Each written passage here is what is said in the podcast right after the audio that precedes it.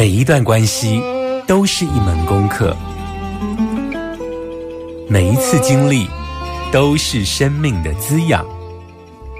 世界上最重要的东西，往往用眼睛是看不见的。One, two, three, four. 那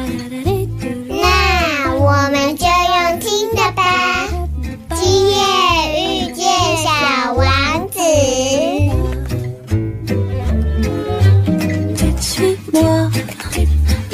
sais souvent, suis-moi.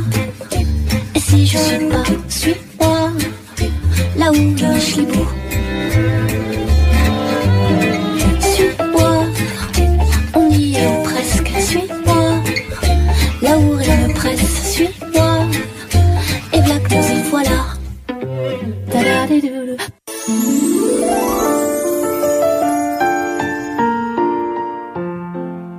迎你收听《波多连播网》，今夜遇见小王子，我是阿光哦。在呃不久前呢，大概两个月之前吧，那台湾社会发生了一个所谓的国三生然后割喉案哦。但无论媒体如何的报道它，它本质上是一个校园的霸凌事件哦。只是这个霸凌事件有生命的陨落，而这个生命的允诺教会我们什么样的事情哦？台湾的社会其实一直都是如此的、那这也是为什么阿光常常在我的节目中会说，谢谢这些灵魂用生命教会我们的事哦。就像是我在谈同育那一集的时候，有谈到，从彭婉如她作为一个妇运工作者，她生命的陨落，一直到近期包括屏东的叶永志的这种事件，一个一个生命带我们整体社会进步一点点。其实国三的这个割喉案，它有撞击到我，因为啊，在这个割喉案发生的时候，我一开始也只是把它当做是一个偶发的校园霸凌事件。但是后来呢，就是随着这一个舆论的讨论哦，我发现包括说这个受害者的家人跳进了谈这个所谓的 face，他们反对，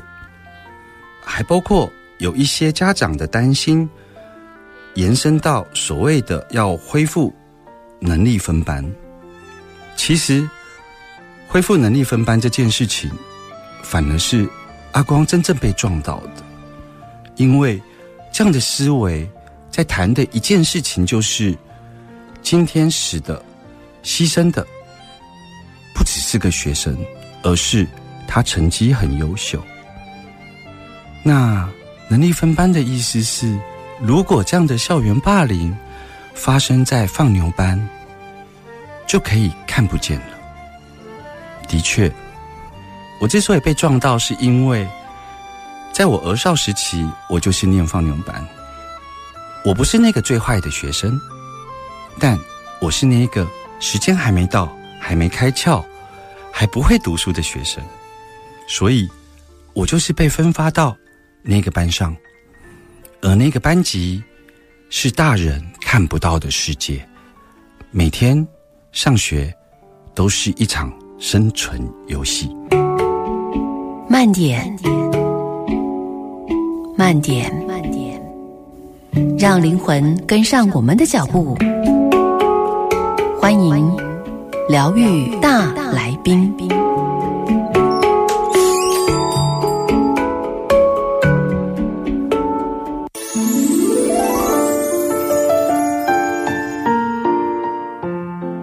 欢迎你继续多登来兰波多联播网，今夜遇见小王子。我们今天呢要进行疗愈大来宾单元，要持续的邀请我们的好朋友，也就是潘如林老师哦。那在上周呢，如林老师跟我们谈了有关于他的新书《因为教你，我认出我》。嗯，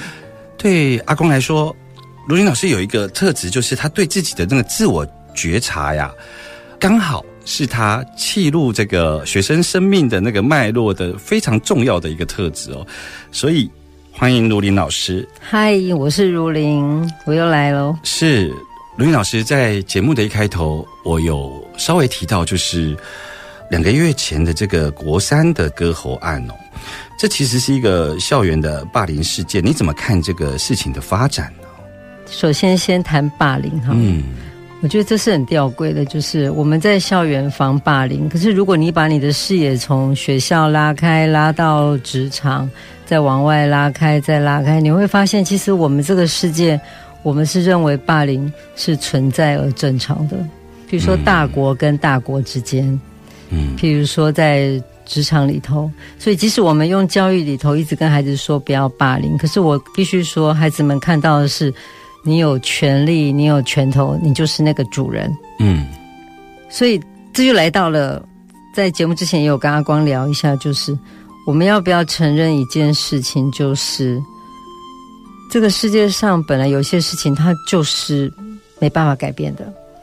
那个就有点像是在兽性里头的，如果在纯兽性的世界里头，其实弱肉强食好像一直存在。可是我们如果就一个人来讲，我们人除了兽性之外，我们好像还有神性，我们还有人性。我觉得今天是用老师的角度来谈这件事情，我就会说，那我在老师这个位置上，我可以做到什么？嗯。但是我我觉得有些听众朋友听到这里啊，我我我也邀请听众朋友在此时此刻，嗯，听到这里，你心里的感受是什么？我相信有很多父母亲，他听到了这样子的说法的时候会恐慌，就是怎么办？校园里头的老师要我们承认我们没有能力处理这事情。那我想邀请听众朋友，包括我们现在在录音的同时，就是对于无法处理的这件事情，那个恐慌是什么？其实我刚刚讲完的时候，我心里冒出来的是，我还可能红梅西，就是啊，那你说霸凌是正常的，我的意思不是这样。嗯我在书里头有提到，我像这样讲哈，我用这样来回答这个问题。我刚开始教书的时候，是一个非常热衷于教改的老师，我几乎每个活动都会跟上。嗯你知道那个就是跟着大的频率在跑。可是你到有一段时间，你突然发现一件事情，就是怎么一直改，一直改，一直改，然后改了之后，过了一阵子，我们会回头检讨，这个改好像没有办法帮助这件事情，然后我们就开始又在换另外一个改。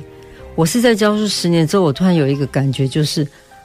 也是我的老师跟我说的，他说你们老师其实在学校里头就很像你整阿讨诶每一个土地公。嗯每一个土地公把自己那个村庄给够好后，这个是老师被责，然后不要再一直去报告你们老师们做稿，做出什么很棒的绩效。你也可以给海贤啊，是跟你的年轻的老师们跟他讲说，你在哪个地方没有做成功，嗯，但是你没有做成功，你并没有离开，嗯你反而在那个地方继续想方法，看有没有办法再继续在里头再创造出新的方法，这个才是老师们要做的事情。嗯所以我觉得我在教书的第二个十年，我开始关注的是，我如果我的手伸出去，我不可能像鲁夫一样嘛，嗯拯救整个世界。如果生命真的是一条河流，然后我能不能够在流经我这一条河流的孩子，我能够把他抱起来，抱一个是一个。我可不可以先做到这样？然后我再把视野放开来想是，如果每个老师在他的每个班级里头，每一个爸爸妈妈在你的家庭里头，你都把你的孩子拉莫掉。嗯有一个波兰作家很呃，我看过他一个说法，他说他小时候在流亡的时候，他每次逃亡，外面烽火连天，他妈妈都会把他们安置好之后，就会把他临时要逃离家里的时候，一个窗帘破破的窗帘就挂在他的目光所及的地方，他妈妈就跟他说：“我去找食物。”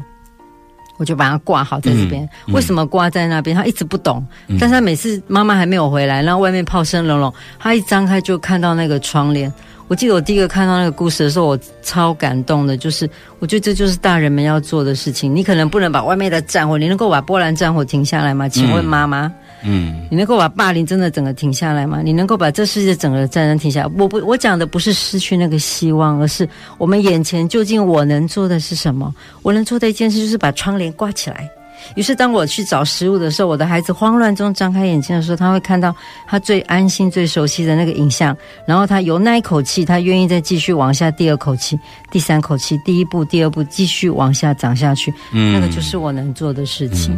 听众朋友，如果听到这里，就像我刚刚的提问哦，就是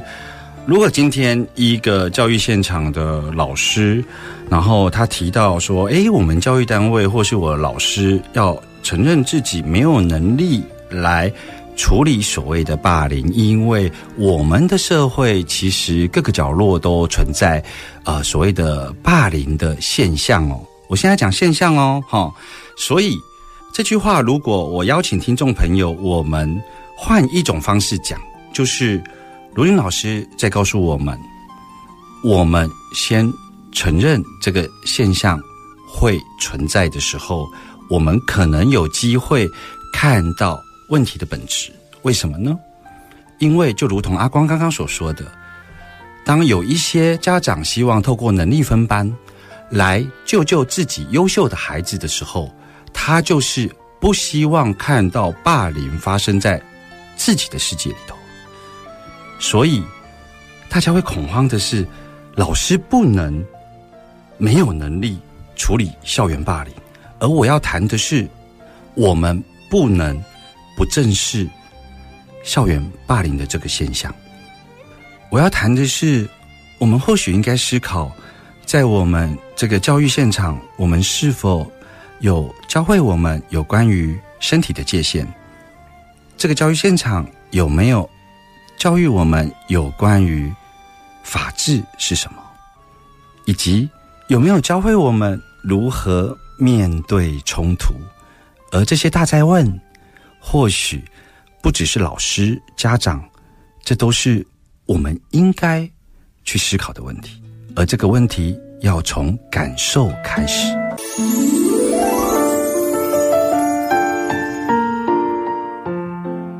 欢迎你继续到邓来兰波多联播网，今夜遇见小王子哦。我们持续要来谈霸凌的世界哦。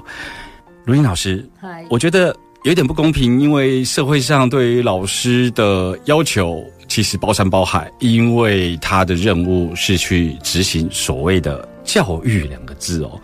那当霸凌它发生在校园里头的时候啊，呃，像媒体这样子的报道，它其实会朝一个面向，就是追问那个问题导向。看似追问问题导向，但其实是一个猎物啦。嗯，就是问我们的教育怎么了，然后谁该负责？对，然后这个加害者怎么了？那这个加害者呢，他可能就是不可逆，所以我要反 face 等等的。所以我觉得好像看似要去呃解决问题导向，但其实都只是在提问哦。你怎么看呢？因为你站在这一个教育现场，如果发生了这种暴力冲突，你还有其他的学生没有参与其中，在旁边观看，那个也是霸凌现场非常重要的元素呢。你你会怎么看这个教室空间的这一种冲突，然后还有它的能量的流动？我们都在讲学生的霸凌，对不对？嗯我想要讲一个我自己老师被霸凌的故事，可以吗？嗯 OK，嗯，我有一次在上课的时候，我我想也许用这个故事我们来看一下，就是当我们只针对一件事情的外在去解决，跟你真的去理解它内在的发生状况的时候，那个改变的状况嗯，在哪里？那是上课的时候，然后我我一个学生是平常跟我很好一个男生，那他都一直转回头去跟后面讲话。那我要提醒他，那你知道我其实也是一个有点皮的老师，我就拿他的铅笔盒，其实我是好玩，我就拍他的右肩。我的意思是要跟他说卖恭维，我跟他平时是可以拉累的那种关系，所以我觉得这应该是 OK。可是我不知道那个打下去那一刹那，那个男孩子就突然间，你知道他背对我嘛？啊跳起来之后，一个大转身。你看过男生盖火锅吗？打篮球盖火锅。我身高一五二，那个男生蛮高的，他就这样跳起来，然后就有点像被拔下来这样。你真的看到那个手就下来，呃，然后他在要打下来的时候，我的内心只有一个想法，就是不是我，怎么可能会是我？我跟他这么好，我真的非常笃定一个念头就是这样。就他那个手下来的时候，他就划过我的头，就骂了一句：“不好意思，他讲一下他的脏话，叫做干。”嗯然后全场安静。这是一个微小的霸凌，但是你可以知道旁边的惊恐吗？那这时候如果我就正常程序来讲，阿光当过学务主任嘛，哈，当过训导，这时候我就要通报了嘛。嗯我应该叫班长、叫学务、叫什么开始做。然后我接下来第二个动作去叫人之后，接下来我应该要做一些事情，就是要处理班级嘛，比如我要秩序啊什么开始嘛。可是我那时候做了一件事情，我后来也跟很多老师们说，试着接纳当下你真实的状况。其实那刚开始我没有很接纳，我做的一件事情就是，好，我们继续上课。因为我不知道怎么表达我的惊恐或者我的愤怒，所以我就把课本一打开。可是我发现我一个字都讲不下去，嗯嗯嗯我后来就把课本收起来了。然后我发现全班安静到大概嗯开学以来没有那么安静的上课过，然后每个都低头，然后没有人抬头。嗯你知道那个画面叫做“跟我没关系”，只要我不吭声，就不会察觉我跟这件事情有任何的连接。嗯可是我决定把这个东西讲出来，所以我就跟全班说我很惊恐，我甚至有一点不知道要干嘛。我们来看刚刚发生了什么事。嗯然后我一讲之后，那个男生他就他骂了一句脏话，先开个头，然后就说：“我们是被怕你啦。嗯我跟阿伯利西亚诺啊，他说。不知道老师，你刚打我这个时候，我就起耶这样，你知道为什么吗？因为他右边这边曾经在以前念书的时候被某个老师拿铁的 m b c o 啊，成对后面他用的词叫做个 get ok，一个叠加。如果我们知道的话，身体都会有一些印痕，有一些记忆，他的记忆居然在我轻轻碰他那一刹那被启动了，所以他直接的愤怒起来，回头要打我那个动作，真的不是打我啊，那我就理解了，那我就跟他说，那我刚刚吓到，他就说我对不起，好，那在这个对话里头，然后我突然间在跟他专注在跟他对话，感觉我自己慢慢安静的同时，我看到旁边这些孩子了，我发现他们慢慢头开始抬起来了。我说太棒了，因为我在学校带学生做狂野写作，就是顺着你的意识流开始往下写。嗯我就请他们说，我们现在把纸拿出来，大家写嗯刚刚发生什么，嗯听到什么，嗯看到什么。就那一节下课的时候，有一个孩子就走过来，那他留了一张纸条，他说：“如林，我很高兴你这样解决事情，我从来没有在大人世界看到这样解决。嗯。我觉得那个是最感动的，嗯那个感动是总有另外一个方式吧，八万四千法门，总有另外一个法门吧。我们可当然可以在实质面，在冰山上去解决所有的已经发生的事情，但有没有可能那个下面冰山下有个更大的能量是，只要你一接纳了，你愿意感受它之后，它就像水一样化开，诶，嗯它真的是立刻就化开。嗯那那孩子现在是我看毕业学生里头，只有他是每年坚持一定要跟我吃一顿饭的孩子。嗯，我觉得这是我不知道怎么回答霸凌要怎么。其其实罗琳老师你，你我就是这样做的。对你用真实你的经历在告诉我们一件事情，就是呃，你其实是把你的感受说出来，而那个会是对话跟澄清的起点。我们刚刚发生了什么事，然后我们一起来看，没错，嗯，而不是急着跑流程看对错，而是刚刚发生了什么事情。那因为你是一个有觉察、有感受，然后愿意揭露感受的老师，其实，在我的经验里头，有一些老师他没有学习过可以谈感受，这是会恐惧。对，那我呢，我会建议，因为老实说，我如果遇到这样子老师，我给他的建议是什么？因为有些老师真的不习惯谈感受，他他的生命经验里头没有，那我就会说，那就不要当拯救者，就是嗯，这个空间让他安静。你那个安静一段时间，会有人出来救这一个空间，而有时候孩子会用自己的方式来解决这个空间的能量流动。这是真的，对，那这个其实并没有比较厉害或比较不厉害，就是你提的，就是我如实的以我自己处在这个现场。嗯，所以我如果真的惊吓到，我真的不知道要谈感受的时候，就惊吓在那对。，就是就不要想要急着去扮演什么角色，因为我自己我的内心会忍住，我不想要救这个这个 moment，那我们就安静吧。那会有学生跑出来，因为那个是一个社会化的过程，所以有些学生就会扮和事佬啊，或什么的，就是总会有人受不了那一个空白，而且当事人也是也是个主角，他也有可能发动，那那都是一个很好的对话过程，就是我真的被惊吓到了。所以教室里头那个安静的力量太重要，其实这个也很重要。嗯就是如果可以的话，老师们要开始练习的，真正给班级一个安静的时光，嗯静心也好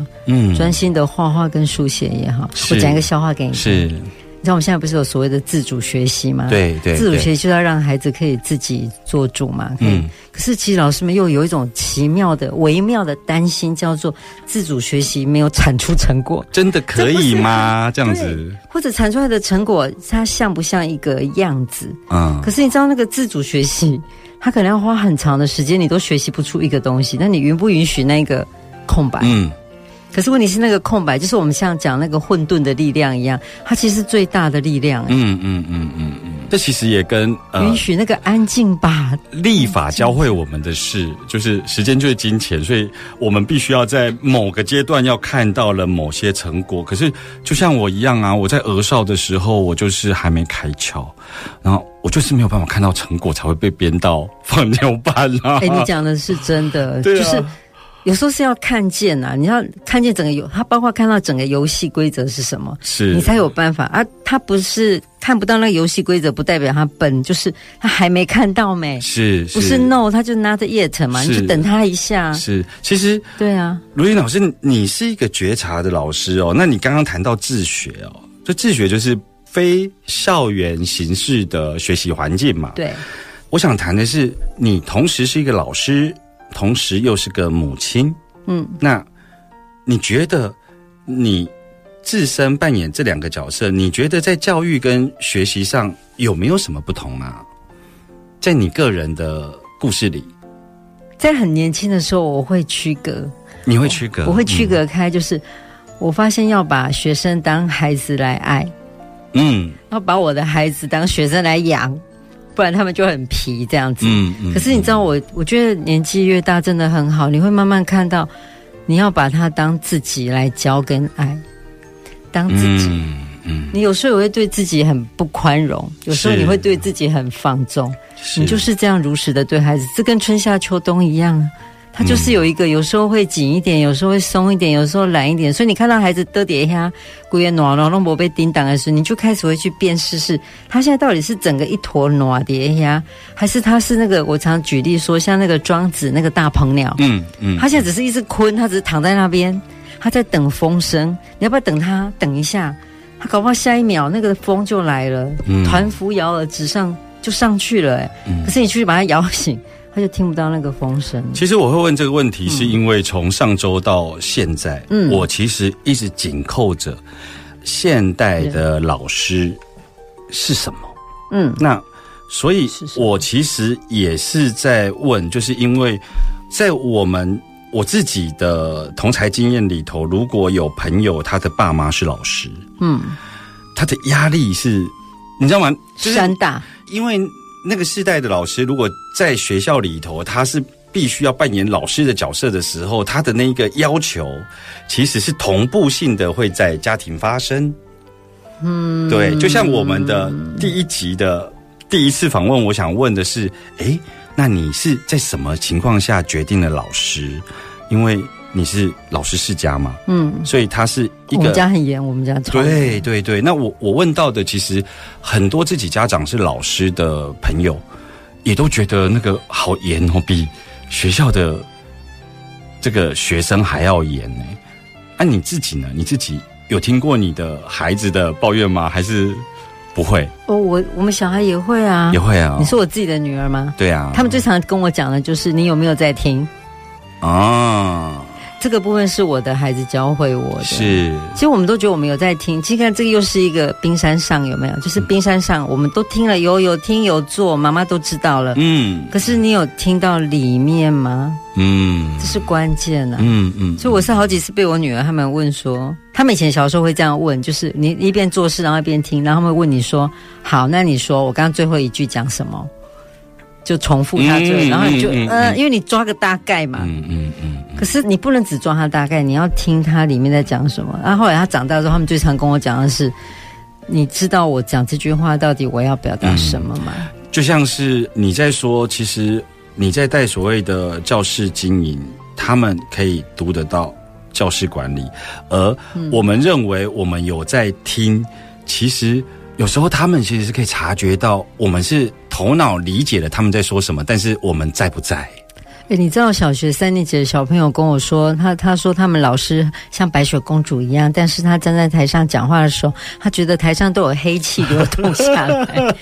就是。你以为你讲的加油是加油，可是孩子们也许他们可以辨别，嗯其实这已经都验证出来。当孩子在我们的肚子里都还是个胎儿的时候，他整个感官是全部都打开的。是他他如果那个线路都还在的话，他在听我们讲话的时候，他会知道老师讲加油，老师后面的意思是你们这样比较不会影响我的业绩，是这样吗？嗯嗯爸爸妈妈说你要乖，是因为给我面子嘛？嗯这里头他有很多的层次。嗯，所以，当我们越来越合一，就回到刚刚光讲那个，你越合一的时候，我跟，你的力量就出去了。嗯所以，不走觉察，要走什么？嗯老师只能一直不断清晰的厘清自己的感受是什么。你到底要说的这句话，是你真心要跟孩子讲，你是为他还是为你自己？是并不是说不能为自己哦，你可以为自己，但你就要清楚，你就是为自己，那个力道就出去了。其实哦对于我们自身，如果越真实，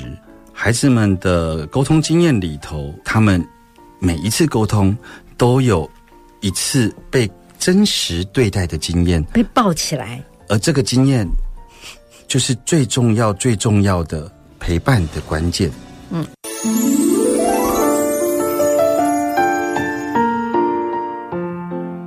欢迎你都登来兰波多联播榜，今夜遇见小王子哦。呃，时间过得很快，我们从谈教育现场的一个老师的反省，到这一集一开始我们谈到了霸凌这个现象哦。我想在节目的最后，想要问一下老师，就是嗯，其实我看你这本书啊，我一开始拿到书的时候，我在想说，嗯，这个老师很优秀，拿到了很多的奖章，很多的勋章，然勋章然后嗯，他会不会是一个职场教育的一个心得？那可能讲了很多自以为很优秀的地方，可是当我翻开了你的序，我发现你里头第一个喊话的对象是老师哦，因为你的序言里头有写到：“亲爱的师者们，我们没有这么容易受伤哦，因为当我们选择了当一个师者，我们就已经内建了修复的 A P P 哦。”我非常惊艳你有这样子的一个喊话跟建议，因为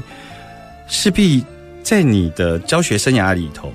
去年刚热乎乎的，就是退休退休，你一定有你的观察。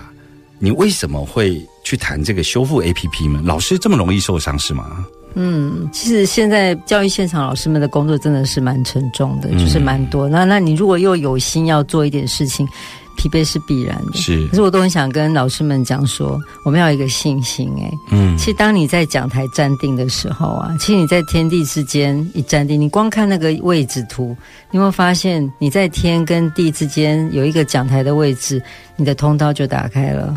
是你看老师们每次在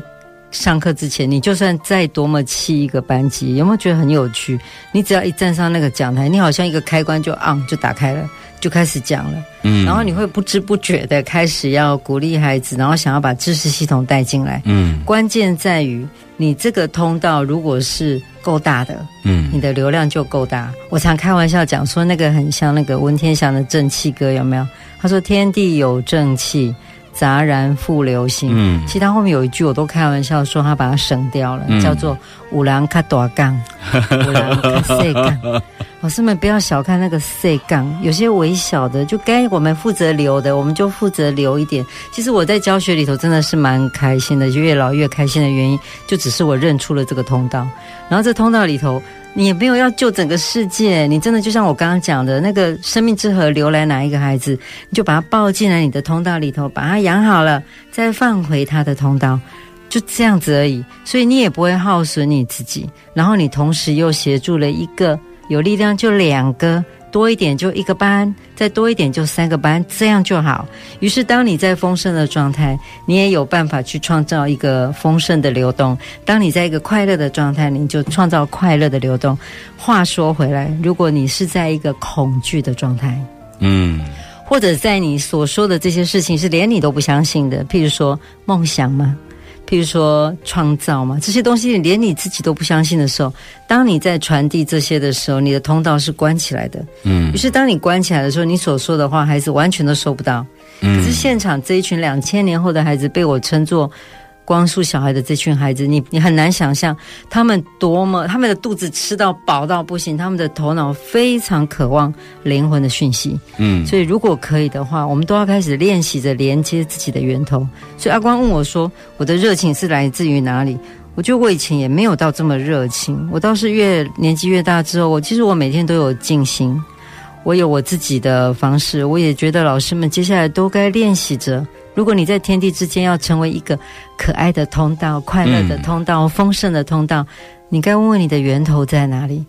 然后开始连接上你自己的源头，你就会发现，你真的会有源源不绝的想象力吗？创造力吗？全部都会来。那孩子们坐在我们前面，他们就会看到眼前这个人不是知识哦，他正在练习疏通他自己的通道。哎，嗯大家有看过露西那部电影吗？是超美的。是那到最后，每一个每一根电线，每一个管道，大家都在练习着畅通。是，其实听众朋友，如果嗯，我来转译好了，好就说，如果我们今天呢受了专业的训练，然后职业是老师，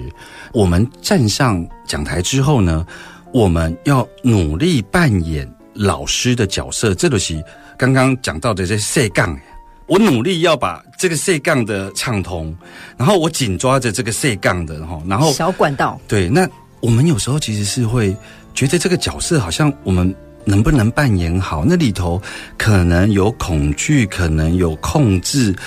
这个东西都会散发出来在这一个空间里头。那卢林老师在谈的是什么呢？如果我们要谈的是这个通道，我们把它理解成生命力的原来样貌。当我已经受够了专业训练，然后我现在走进了这个教育现场，而我的生命力在此时此刻那一份交流，为什么呢？因为老师跟孩子一样哦，你看哦，这个孩子呢，他的生命力在青春期，他本来就应该像只狮子，可是林老师的挫败就是。我竟然是个驯兽师，我要让他符合马戏团里头的舞步，这个是一样的道理。就是说，在这个教育的空间里头，无论是老师或学生，如果他们都回到了生命之流，嗯哼，我觉得那个流动的发生，那因为老师是有专业的训练，所以那个发生不是说一个放任的，嗯，只是说我们不会因为想控制。想自己成为老师的样子，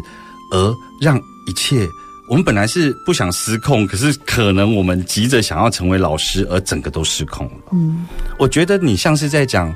我们应该要有信心，做真实的自己，让自己的生命力能够以他原来的样貌流出。是，嗯，其实，在节目的最后啊，我想要问的就是说。像你这么热情的老师啊啊，这么有想法的老师哦，